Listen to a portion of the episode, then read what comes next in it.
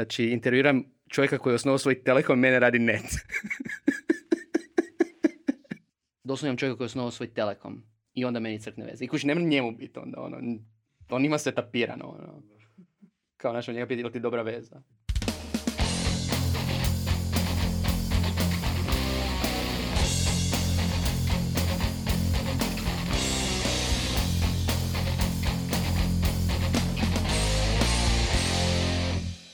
Dobrodošli u Netokracija Podcast. Ja sam Ivan, a sa mnom je danas uh, Damir Sabol, čovjek kojeg vjerojatno dobro poznajete po Iskonu, Microblinku i PhotoMathu. Damire, dobrodošli u Netokracija Podcast. Hvala. Uh, samo da podsjetim, ako želite još čuti intervjua poput ovoga i vidjeti ih, naravno, uh, subscribe-te se na naš YouTube kanal uh, od Netokracije, isto kao i na Apple Podcast, Google Podcast, Spotify, svugdje negdje nas ima na svim podcast uh, platformama. Evo, nedavno sam otkrio jednu novu aplikaciju A I R, koja omogućava kvotanje, uh, odnosno citiranje uh, audio zapisa u podcastovima, tako da možete nas i tamo pratiti ako hoćete i naravno cijelu epizodu snimamo u suradnji sa podcast studijom. Ali, ajmo se mi baciti na intervju. Uh, Damire, ti si zapravo spominjao u nekim prijašnjim intervjuima da voliš podcastove, kao što recimo i ono, Netokracija i slični. Evo, čisto me zanima koje su tvoje navike u slušanju podcastova, kad smo već otvorili s time. Da, volim, volim podcaste. E, to mi je format, najbolji format za kad, kad šetam okolo. Ono, moja nekakva ta rekreacija ili fizička aktivnost je da zapravo imam te neke duge, duge ona, rute, po desetak kilometara prođem nekoj toj šetnji i onda mi je najbolji materijal za to su mi podcasti. Zašto ne audio knjige? Ne, ne, audio knjige su, ono, odlutam nekad, ne, ona, jednostavno onda, onda preskoj, ona, ne čujem ono po minutu dvije šta zapravo pričaju ljudi. I na podcastima nije tak strašno, ono, audio knjigama je malo, audio knjigama je malo ipak drugačije.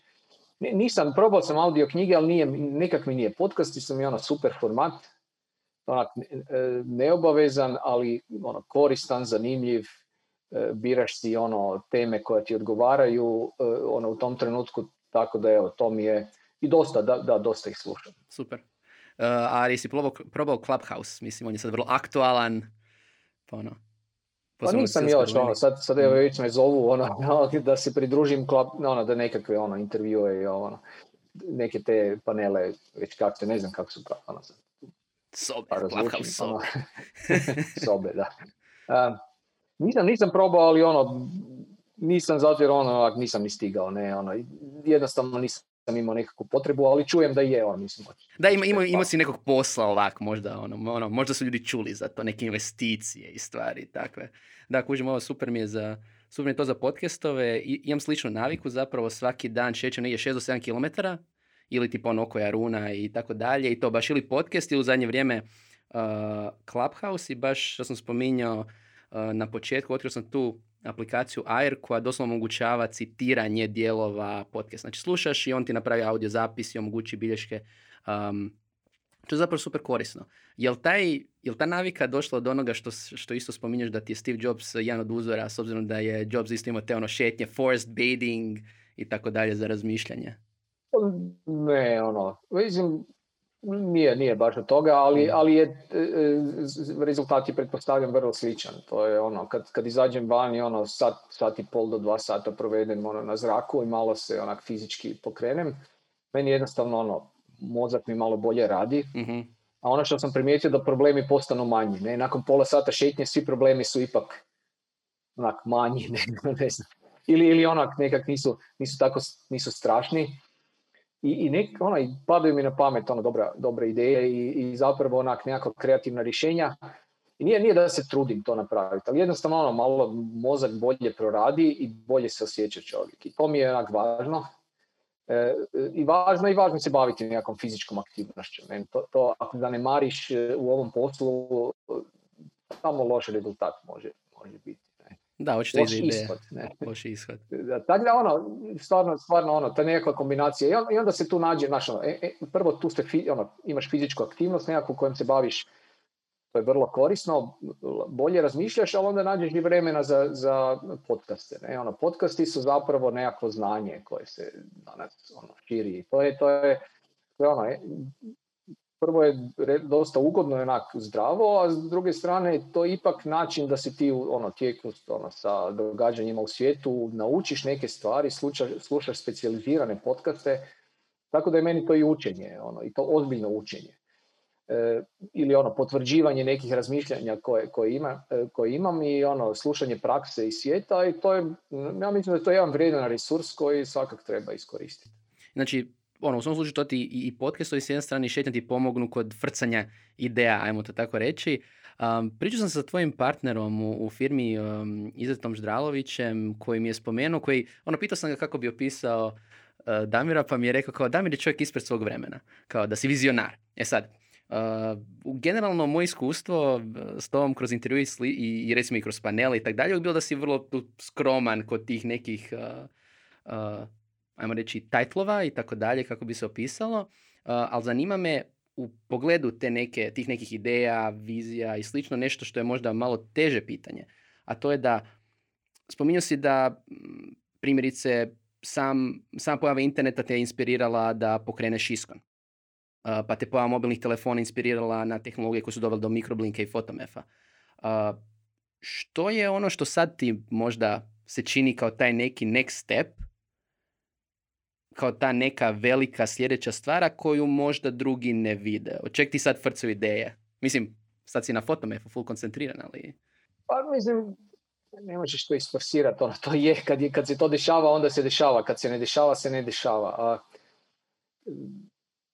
Ono što, što je nekako bila moja, mislim, ono što sam dobro napravio je lovio te tehnološke valove, ne, koji, nove koji dolaze. I očito je to bilo, internet je bio ogroman tehnološki val. E, e, pametni telefoni, dakle ono, iPhone, smartfonovi su bili ogroman tehnološki val koji, koji dolaze. I, i to sam nekako, ono, nekako uspjeli iskoristiti. Dakle, ono, bio sam malo dosta rano u tome.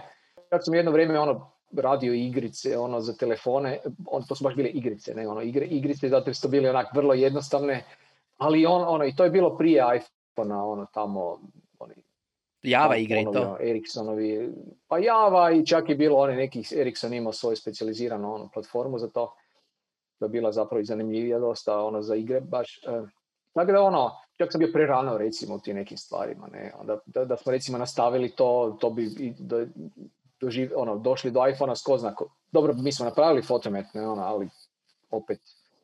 E, uglavnom, ono, to gledaš što se dešava, jer kad dođe nov, novi tehnološki trend, nema, nema veze što postoji nekakva incumbent ono, konkurencija, dakle neko ko je već dugo na tržištu. Taj novi tehnološki trend daje ono, sasvim nove mogućnosti i, i ono, e, zapravo omogućava tu nekako pozicioniranje ozbiljno koje, koje ovoga, novu priliku daje. Ne? Tako to je bilo, mislim, s jedne strane smartfonovi, prije to bio internet, onda su to bili smartfonovi, kamera, ne? Mislim, kamera na, na smartfonu je bila velika, velika prilika zapravo i dalje je, ono, samo moraš imati vrhunsku tehnologiju. Onda kamera u kombinaciji sa strojnim učenjem, to jest umjetnom inteligencijom je isto taj jedan trend koji, koji je veliki trend i koji smo isto tako iskoristili, ne? Sad ono, trendova sigurno ima, mislim, opet je evo sad recimo pričamo o podcastima i audiju, ono, to je trend, ne, to je veliki trend i sad to je, to je trebalo nekako, ono, dugo je to bilo, dugo je to bilo, ali onda je, ono, postalo, ono, ozbiljno, ono, svi imaju slušalice, svi, ono, oko, okolo hodaju, ono, postalo je očito. Stoj, ono, telefoni, slušalice, jednostavno, ono, to je sad, ono, sad se sve spojilo i, i ono, kreiralo taj opet neki, neki novi trend. Ne? Tu nismo baš puno prisutni. Onda je bilo ono, ne znam, bio je trend ovih eh, Alexa, Siri, ono, tih voice nekakvih, koji, koji nije baš ono zaživio. Bio je ono trend veliki kao ono, sad će V R biti ono. Nije, ne? To je činjenica. Tako da ono, neke stvari dođu, možeš iskoristiti, eh, ali zapravo i brzo, brzo nestanu. Eh, naravno, ima zanimljivih stvari, velim, taj audio je sad zanimljiv. S druge strane imamo kripto koji je svakako zanimljiv, koji je ono, mislim, može biti ogromna stvar. Naravno, ono, nije jednostavno, ne, ono, komplicirano je pitanje šta će biti, ali imamo zanimljivih vrlo trendova. Naravno, umjetna inteligencija je to već, već je tu. Ono, sad smo opet malo nekako, ono, recimo self-driving isto malo usporen sad. Svi su mislili sad će auti sami voziti. pa neće baš sad, ne, treba još to puno raditi, ne. Ali, mislim, ono, stalno se nešto dešava i, i ima, ima puno prilika. Ono, najveći trend je taj softver, ne, dakle, softver mijenja, ono, mijenja svijet. I softver je ogromna prilika. I akci u softveru, i akci, ono, akci u tome, prilike su ogromne, bez obzira što i kako, što i kako ovoga. Da, da li si baš pogodio ili nisi pogodio, pitanje je da li ćeš ono puno bolje proći ili ono dobro ili puno bolje. Tako da ono, loše je teško, ne. A recimo s obzirom na što je spomenuo, znači bavio si se igricama dok još nije bilo iPhona. Sjećam se da su i neke druge firme se isto bavile. Sjećam se da je, ako se ne varam, Infinum imao neku igru koju su radili za Duracell, Zeku i slične isto Java igre. A onda ono, počeo se baviti ovim, ovim nekim drugim stvarima, znači koji su doveli opet do, do PhotoMatha i Microblinka, znači kamere i tako dalje. Na koji način procjenjuješ u koji trend ući, u kojem smjeru ići? Zašto niste recimo krenuli u tom smjeru igara dalje, nego si se odlučio baš za kameru i um, machine learning i tako dalje? Pa to je sad, ono, nije, nije to sad neka odluka, sad ćemo mi, evo sad je ovo trend, sad ćemo mi u tom smjeru. To je, to je više bilo, mislim, kako smo mi došli do, do kamere. Došli smo tako da smo prvo krenuli raditi račune ha er. Računi ha er su bili Uh, sustav za slanje ovih računa na papiru, za, ne znam, za režije uh, građana, građanima, dakle bi to si je bio u, u internet bankarstvo. Umjesto na papiru, dakle da dobiješ račun u internet bankarstvo. I onda ga tamo jednostavno platiš. Dakle, ono, i logika je bila jasna, ono, građani dobivaju račune elektronički, i samo klikneš i platiš, firme šalju račune elektronički, jeftinije, bolje, efikasnije, ne? U teoriji, ne? E, u praksi, u praksi građani nisu željeli baš elektroničke račune. Jedan dio je želio, ali većina nije željela, posebno kad smo mi to ono, išli pred, ne znam, deset jedanaest godina raditi. Ono. E, I onda ono, pitanje je tu bilo product market fita. Da li je postojao pravi product market fit? U ono vrijeme nije postojao pravi product market fit. Isto tako je bilo pitanje da li te firme žele slati elektronički račune. Da, to je jeftinije, to je bolje, ali sad onda njima kompliciraš nešto, sad oni moraju tu nešto raditi novo, sad oni moraju, sad oni ne znam, možda neki imaju tu neke dilove. Za prim... Mrsiš im račune. Mislim, ono, u Hrvatskoj smo, ne, ono, realno. Onda dođeš bankama, onda banke neke imaju svoje ideje, neki članovi uprave imaju svoje ideje, njima ono, oni možda bi nekak drugačije, to sa nekim svojim partnerima i tako. Tako da, mislim, to je realno nekako ono, ali, ali nije bio product market fit. Ovo ostalo naivnost nekakva moja koja je postojala tu da to ipak, to je super, to bi trebalo raditi, ne, to, to, evo, to, to sa strane, da li pravi product market fit postojao, nije, ne. Međutim, onda smo ono razmišljali, ok, ono, ako to, ak to ne može, mislim, ako to ne funkcionira ono, na pravi način ili je zapravo jako teško, što bi funkcioniralo? Da li mi možemo krajnjem korisniku omogućiti plaćanje računa? I onda smo rekli, ok, on, tu su telefoni, bio je trend, onda mislim, ja sam skuži, ono, skužio, sam, skužio sam trend, ne, nije bilo teško skužiti, nije sad, ono, ne, iPhone, kamera, procesori, jači, to je... Trend se vidio i onda sam rekao, ok, svi će imati svoj telefon, ajde da vidimo da li možemo krajnjem korisniku omogućiti ono, kamerom plaćanje tih računa, ne, pa riješi taj problem. I onda smo napravili ono, Photopay, koji je Microblinkov ono, proizvod bio, kroz Erste banku, evo, ono, prvu, prvo, prvu verziju plasirali. To se pokazalo ono super, ono, ljudi to vole, to, mi smo riješili problem, ne, jer niko neće unositi podatke na, na, na ovome.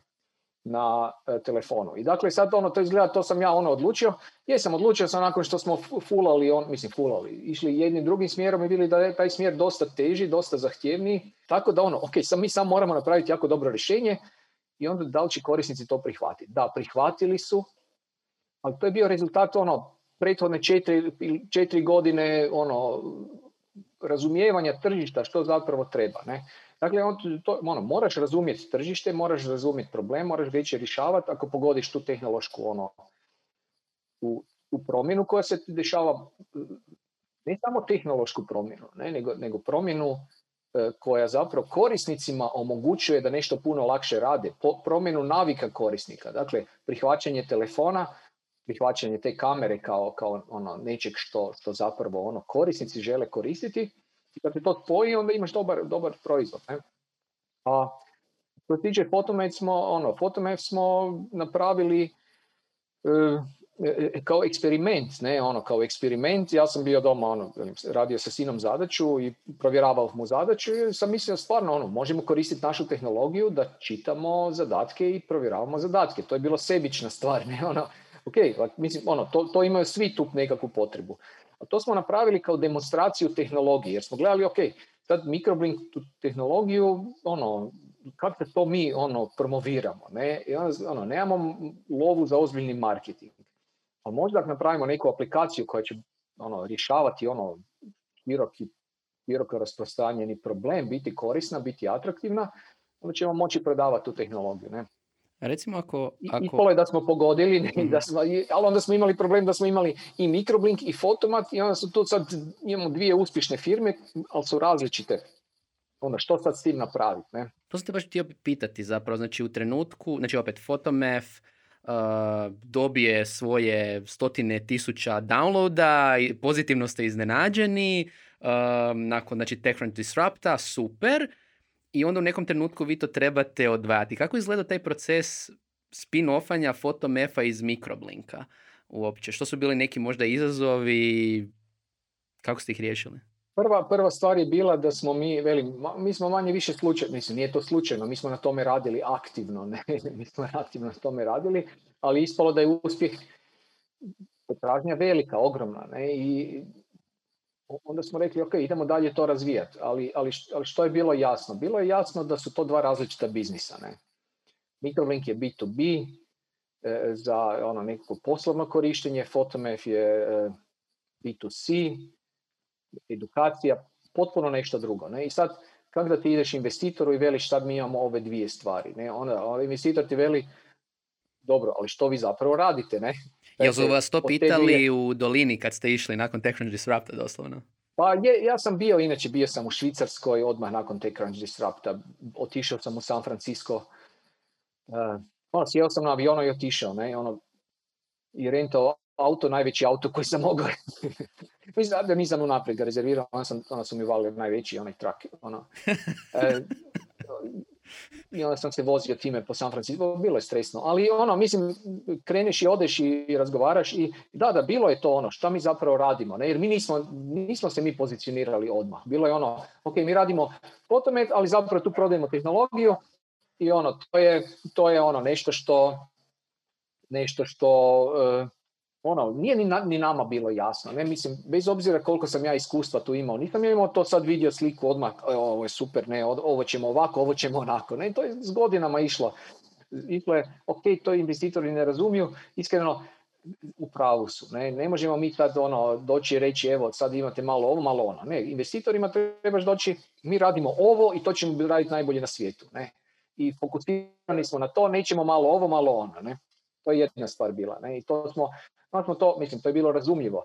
S druge strane, ti kad si u firmi i kad radiš, ono, sad ako se baviš malo s jednim problemom, malo s drugim problemom, ono, to je previše. Ne, to, to, ono, ne, ne možeš ono sve to kvalitetno odraditi. Dakle, i tu, i tu je bilo ono, realno, ono, kad si ono, iskren prema sebi, da, ne možeš to tak raditi.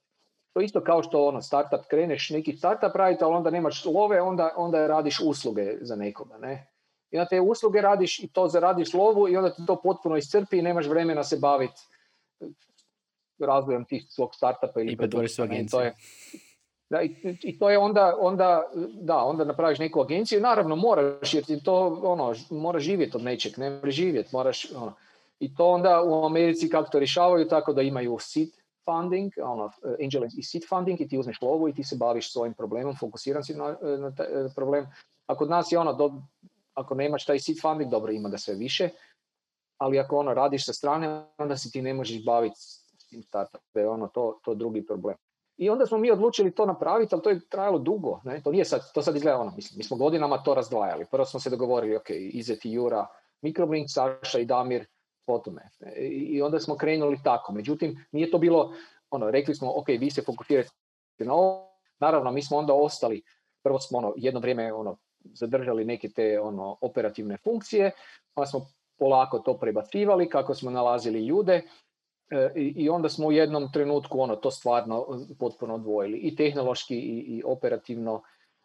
Evo i sad smo ono, Microblink je, je u dvanaestom zapravo ono, početkom dvanaestog mjeseca smo evo, spojili ovaj, pripojili američke partnere i pustili investitore unutra i to je sad, sad ide to potpuno drugim tim profesionalnim nekakvim ovim tijekom dalje. Ne?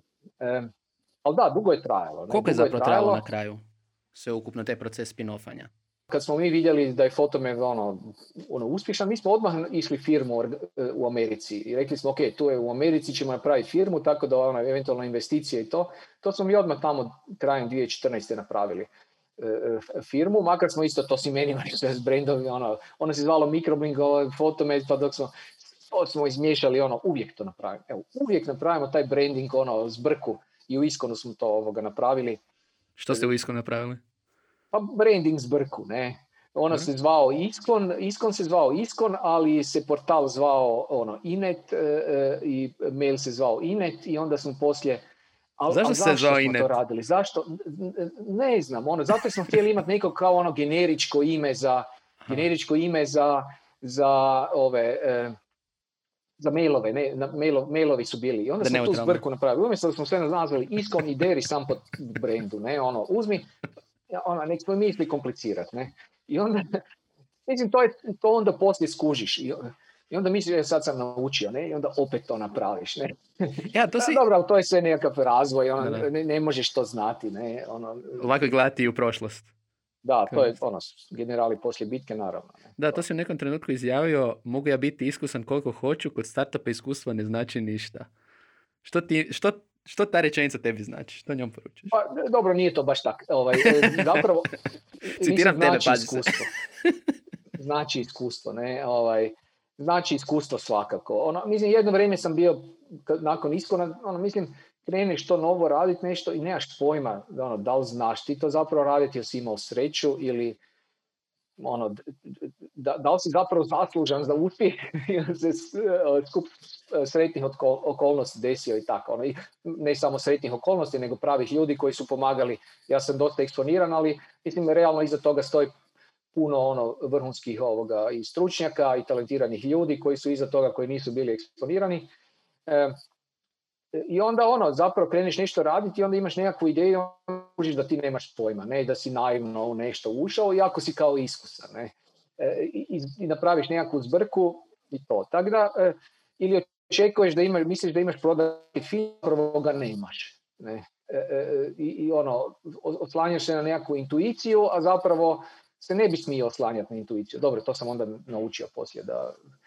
Intuicija je dobra, ali intuiciju treba provjeriti brojkama, testiranjima, ono. Tako da ono, nikad to nije, ti možeš biti ono founder, opet nekakvog, ono, imati dva uspješna startupa, biti founder i onda zabrljati, ne, zapravo otići nigdje, ne, sa tom nekakvom idejom, idejom ili, ili projektom, projektom zapravo, ne.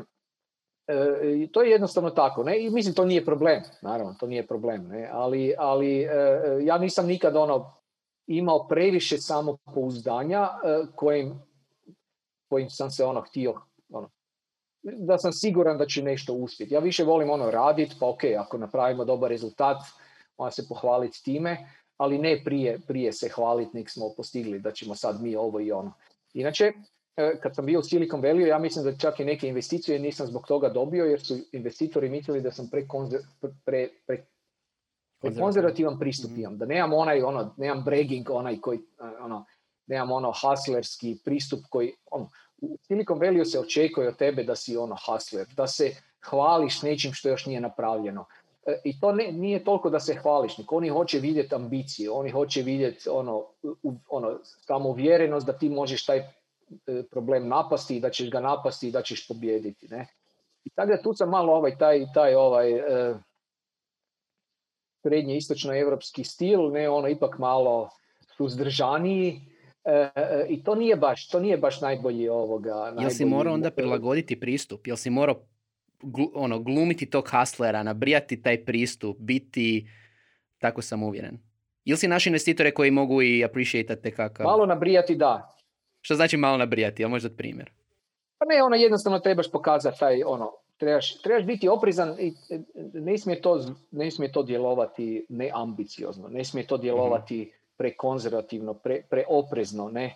Oni, oni su tamo rizič, fondovi rizičnog kapitala koji, koji žele da ideš u rizik, da probaš, da ono, ono da, da si ono, zapravo da se bataš na glavu. Ne? To je, to je nekako očekivanje.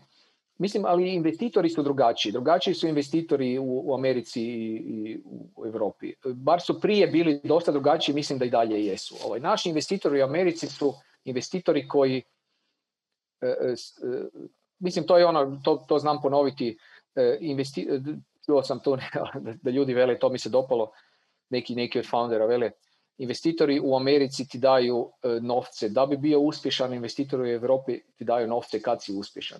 Tako da tu postoji isto taj nekakav ono, sklonost riziku je veća kod investitora u Americi. Investitori je u Europi, koje sam ja često vidio, zahtijevaju i nekakve ono, oni zahtijevaju, ne znam, financijsko izvješć, izvješć, izvješćivanje, ono, pripremanje nekakvih reporta, ono, puno su konzervativni, oprezni, imaju nekakvu kontrolu, imaju. To je nekako ono, to znaju biti izvori tih fondova dosta birokratski, pa se onda moraju oni opravdavati svojim, mislim, ono, sve, sve je tako da je ono tu veliki oprez. Mm-hmm. Makar mijenja se to isto, ima boljih, ima boljih fondova. Dok naši investitori u Americi, na, oni nikakve reporte od nas ne zahtijevaju. Ne. Oni zahtijevaju, naravno mi im reportamo, oni zahtijevaju reporte koliko smo rasli, kakva nam je strategija, što možemo više napraviti, što možemo bolje napraviti. I mi njima, ono, odgovornost je naša da se mi, ono, i koliko imamo love, i kad ćemo trebati novu lovu, ne, i da, ono, to, to nas pitaju, ali nema ono, sad ćemo, evo, tu ti je report svaki mjesec, precizni, financijski. Oni misle da, da ako mi trošimo vrijeme na njih, da to nije dobro potrošeno vrijeme. Oni žele da mi potrošimo vrijeme na proizvod, na tržište, na, na rast i na razvoj. Oni neće da mi trošimo vrijeme na njih. Ne? I tu je, tu je ono, recimo, to je super imati takve investitore, e, e, privilegija i ima ih puno, naravno, i u Americi imaš raznih vrsta investitora, ali evo, to sam, to, vidio sam tu razliku i, i moram reći da je to pravi pristup i, i, ono, i, i puno, puno više se tako može napraviti. I zato su, mislim, američki startupi realno i, i, ono, uspješni na globalnoj razini. Ne? Zbog toga. Da im se prostora da u biti eksperimentiraju i probaju uspjeti, kao što si spomenuo. Da, sklonost riziku je velika. Ne davete stvarima s kojima ti ne, ne treba. On, ne, ne, ne zahtijevaju nekako. Ono. Dakle, ono, žele da se posvetiš tome što radiš i da budeš što uspješniji u tome. Ne? To je, to je apsolutno ono, broj jedan. Znači ti sad recimo prošao taj proces i to više puta fundraisinga u S A D-u, svega onoga o čemu smo tipa ne znam prije deseta godina uh, ono, čitali na TechCrunchu, razmišljali, u nekom trenutku uh, si bio i, i mislim i dalje jesi jedan od suosnivača Zipa, znači prvog akceleratora u Hrvatskoj uh, za startupe i recimo kako je cijela ova prošla godina bila puna investicija i tih nekih milestonova gdje su zapravo tvrtke koje znamo dugo vremena da su uspješne, da kao postižu te neke metrike koje se cijene, a to je primjerice investicija. Meni je bilo zanimljivo recimo na početku godine pisati o tome kako zapravo mnogo hrvatskih startupa imalo drugačiji put. Većina je bila ono bootstrapped, uh, taj put je trebao puno duže, uh, nije bilo seed investicije i slično. I ono što me zanima recimo i sad tog nekog opet iskustva dužeg, uh, ako se vratiš u trenutak kad se Zip osnivao i kad je ta cijela startup priča bila u svojim nekim povojima, kako gledaš na to razdoblje, recimo? Kako raz, gledaš na svoje razmišljanje o startup svijetu u tom trenutku? Ja imam osjećaj kao da smo svi um, bili donekle ono, pozitivno naivni. Ono, kretala se cijela scena u svijetu i slično. Nažalost, dosta foundera je slušalo samo ono površne stvari, a to je ono, ajde haslaj, a nisu se bavili svojim biznis modelom, na primjer. I onda u tom trenutku se scena negdje recimo dvije tisuće petnaeste. dvije tisuće šesnaeste. ispuhala. I onda lagno smo imali neku stagnaciju, onda sad opet kao, aha, ne, sve ono što smo radili i onda potiho, aha, pa to je uspjelo. Mislim, sigurno je da, da ono, to nije, nije to tako jednostavno. Tu trebaš početi nešto raditi. Ne? I, I onda počneš nešto raditi kao i ovi, ovi sve stvari na kojima ja radim. To, mislim, Microblink je tamo dvije tisuće dvanaeste. krenuo A, a, ali prije su bili računi ha er koji su krenuli tam dvije tisuće osme praktično. Ne, još. Tako da ona tu je, trebaš tu radi da bi prvo naučio, da bi ono pokrenuo nešto, da bi razumio gdje si, šta si. E, o, to, to je neki ono, to je proces edukacije. Ne? I tržišta i ljudi na tržištu i da oni razumiju, vide šta je, kako je, pogriješe, e, e, idu ponovo. I tak dalje. Dakle, treba si dati vremena. Ne? Ono, i, i to, to ti je kao da ono, mislim, ideš, ideš cijelo tržište neka kmicat kak, ili ono, što to ono, educirat. Ne, ono, ti moraš ljude u srednjoj školi, moraš program imati za edukaciju, na fakultetu moraš imati program za edukaciju i nakon, ne znam, osam godina, devet godina ljude dobiješ. Ne? Dakle, treba ti osam do devet godina da, ono, veliš sad ćemo nešto drugo i opet ti treba osam do devet godina da, da taj, to nešto se, se stvarno desi. Nije da se to dešava, ne, ali nažalost, ne. Mislim, dešava se kod nekih ovih privatnih inicijativa i tako dalje. Mm-hmm. To, to, recimo, vidim tu dosta, dosta velike, velike pomake. Tako da, ono, moraš krenuti nešto raditi. To je bila ideja, ajde krenemo nešto raditi pa ćemo vidjeti kako će to ispasti. Ne? Ono, ali treba nešto krenuti raditi. Tako da je to bilo isto, da li mi možemo pomoći nekak savjetima, nekakvom infrastrukturom.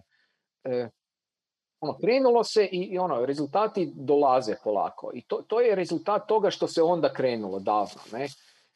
U međuvremenu se dosta toga, dosta toga desilo, e, globalno, ono, nekakva ta globalizacija, ipak je lakše doći do nekih sredstava, u Hrvatskoj se pojavljaju ipak izvori financiranja koji su, koji su puno bolji. Međutim, dešava se još jedna stvar koja, nije, koja ne ide u prilog e, startupima. Ne? E, ne ide u prilog startupima to što je cijela i te scena i ono, se razvila, poslovi su sve bolje plaćeni, bolji, e, stručnjaci se traže. I sad ono, sad imaš nekog, mislim kad sam ja izašao s fakulteta, ono, dobro, ja, ja bi ovak i onak sigurno nešto krenuo, ali imaš, imaš, imaš ono izbor, hoćeš nešto svoje raditi ili, ili evo, hoćeš, hoćeš jako dobar posao dobiti u, u, u nekoj tvrtki koja je ono. I sad ono, a mislim, opet će ti biti zanimljivo, opet ćeš moći doprinijeti, opet će se dobro, raz, možda ćeš se i bolje razvijati nego ići u tu neki rizik. I onda ovaj startup moraš godinama raditi, godinama ulagati, godinama se trošiti, biti na nekakvom ono, minimalnim prihodima, a, a tvoji frendovi tamo zarađuju ono, već, već ozbiljnu lovu, ne, ono, sa, sa, sa, ono, na temelju svog znanja. Tako da ono, nije, ono, tu, tu mislim da nam je to nekakav minus, ne, općenito tom razvoju startupa.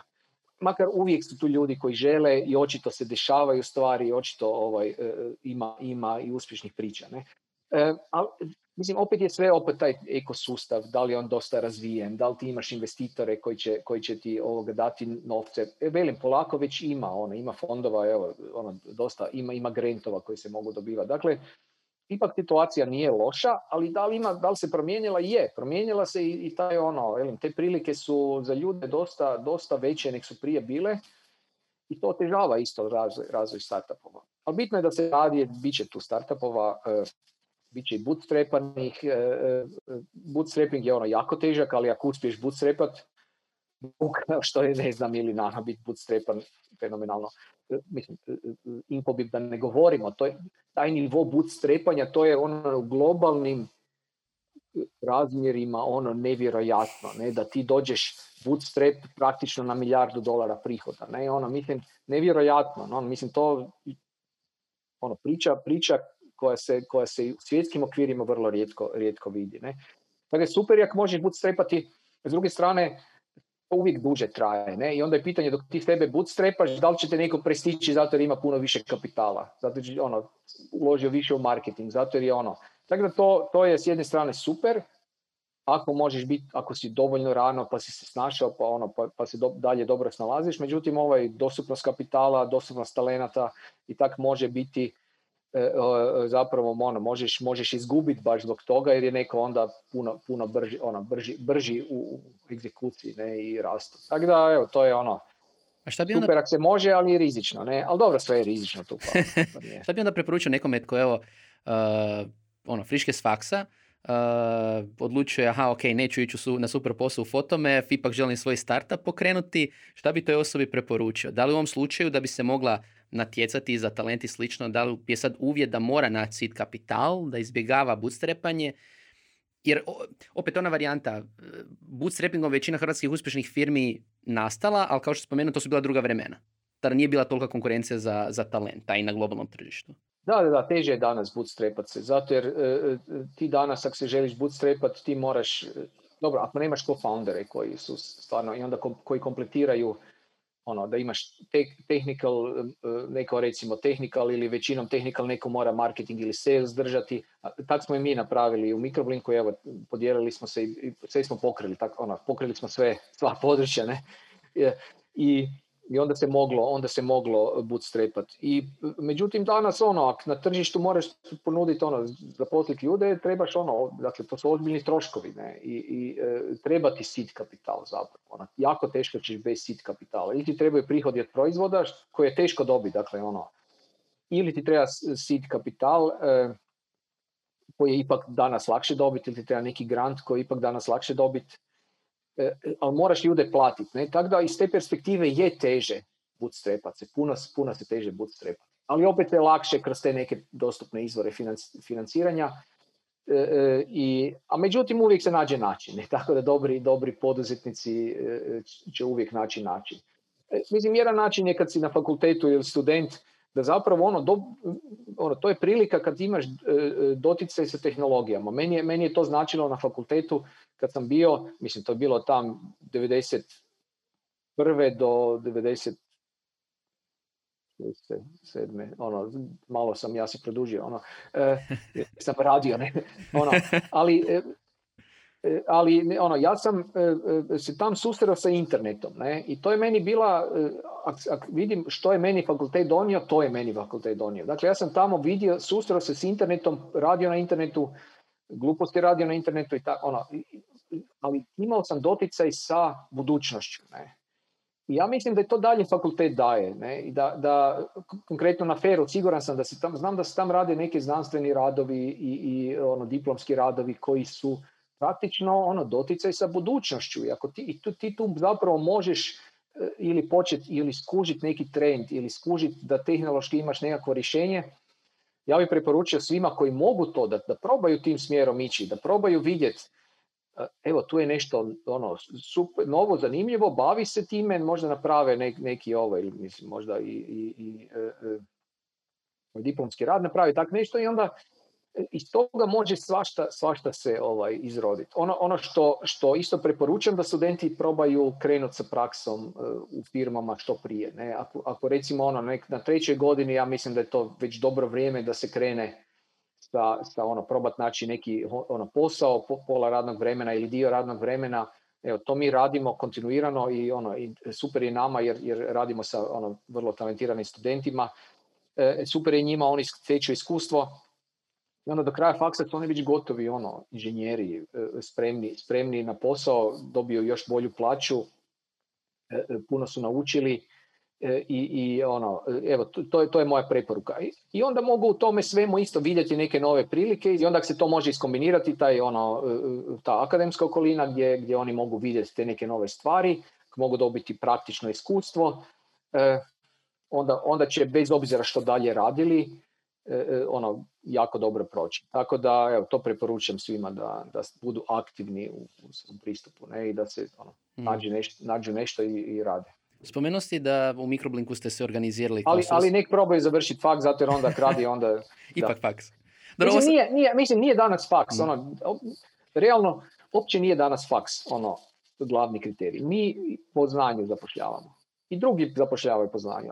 Ono, ali ipak fakultet daje jedan pristup znanju koji, koji je teško dobiti e, izvan fakulteta. Ne? Mislim, moguće, ali ipak ta disciplina, e, ono, tam te natjeraju da, da zapravo ono, ono, i to je dobro, to je vrhunsko znanje.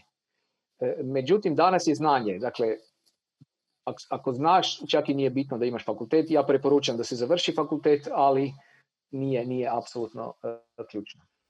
Ovo je samo isječak koji si stavio za svog, kak se zove, sina, fino kad bude gledao za faks, da ipak, ako gleda ovaj intervju, da ću...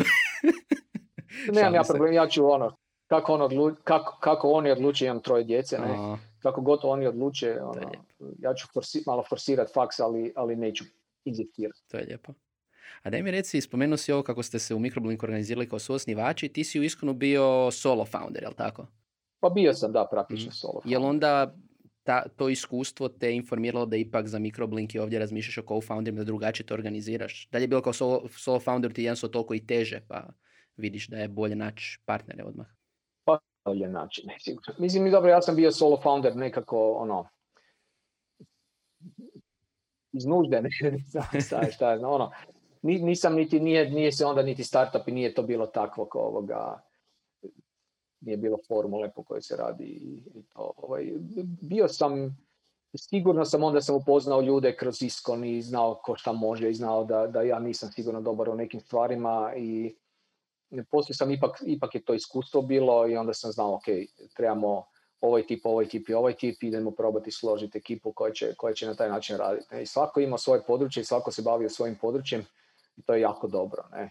Jer ono, moraš, moraju svi shvatiti, ono, ja isto tak nisam, ono, jednostavno neke stvari, nisam dobar u nekim stvarima, ne volim neke stvari e, i, i treba, a ima puno, puno posla u, u startupu ili u firmi koja se razvija, tako da treba naći ljude kojima će se ono dati povjerenje i koji će preuzeti svoj, svoj dio. S tim da treba isto paziti, ono što vidim, u Hrvatskoj ono, onda nađeš neke partnere za startup i onda oni odu i onda oni odu i dalje i su vlasnici, ne znam koliko ga, to, to isto nije lijepo. U Americi postoji taj founder vesting i onda se to tako lijepo napravi da founderi eh, ono, se dogovore da im se vestaju dionice. Dakle, da oni tek steknu te, te udjele u startupu ako ostanu u startupu, ne znam, četiri ili pet godina. To se recimo kod nas, ono, vidio sam grešaka.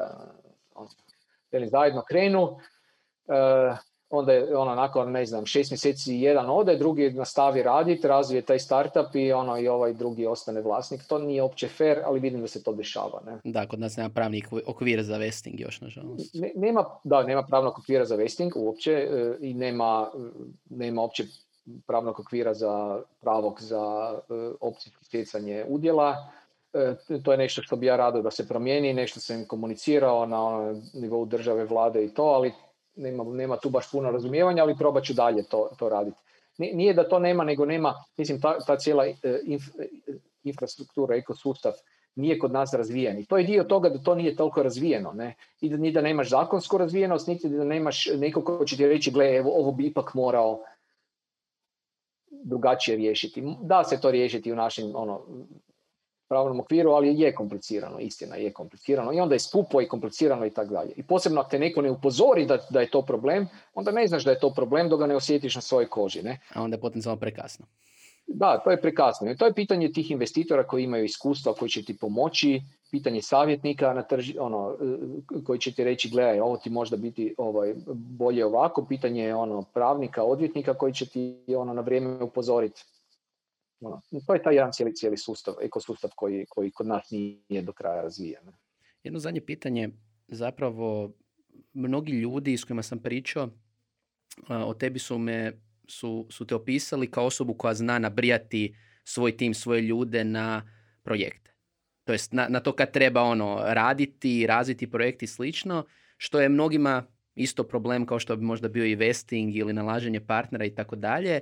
Što misliš o tom opisu sebe kao osobe koja zna ono, inspirirati ljude? Poznato što ističe stalno da nisi dobar menadžer, ali u okviru, ono, ako se ne varam, do pedeset ljudi super funkcioniraš. Kako, kako inspiriraš ljude? Dobro, to su dvije različite stvari. Ne? Jedno je da li sam ja dobar lider, ja mislim da jesam. Ne? A da li sam dobar menadžer, ja mislim da sam solidan menadžer do, određenog, do određene razine, ali do, nisam baš dobar menadžer od te razine nadalje. Ne? E, e, menadžer je i lider su dvije različite stvari, potpuno različite stvari. Ono što, ono što ljudi, što ja vjerujem da, da mogu ljude inspirirati, mislim da mogu, ali opet na način, ok, idemo nešto napraviti, da li imamo tu rezultate, da li se vidi nekakva tu budućnost, da li ljudi, ono, onda polako ljudi počnu dobivati povjerenje u to što radimo. Onda se vide ti rezultati, vide se neki uspjeh, vidiš, i onda, onda još, još povjerenja dobiju. I onda, onda kad imaju ljudi povjerenja, onda nije teško ih inspirirati da, da, da, e, ono, da je to nešto dobro i da, da, da do, i oni puno do, doprinesu tome. Tako da mislim da taj dio da, dobro radim, imam tu neku viziju, znam što želimo napraviti i, i mislim da ih mogu onak dobro inspirirati da, da, da krenemo, ono, ono, da, da zapravo to napravimo.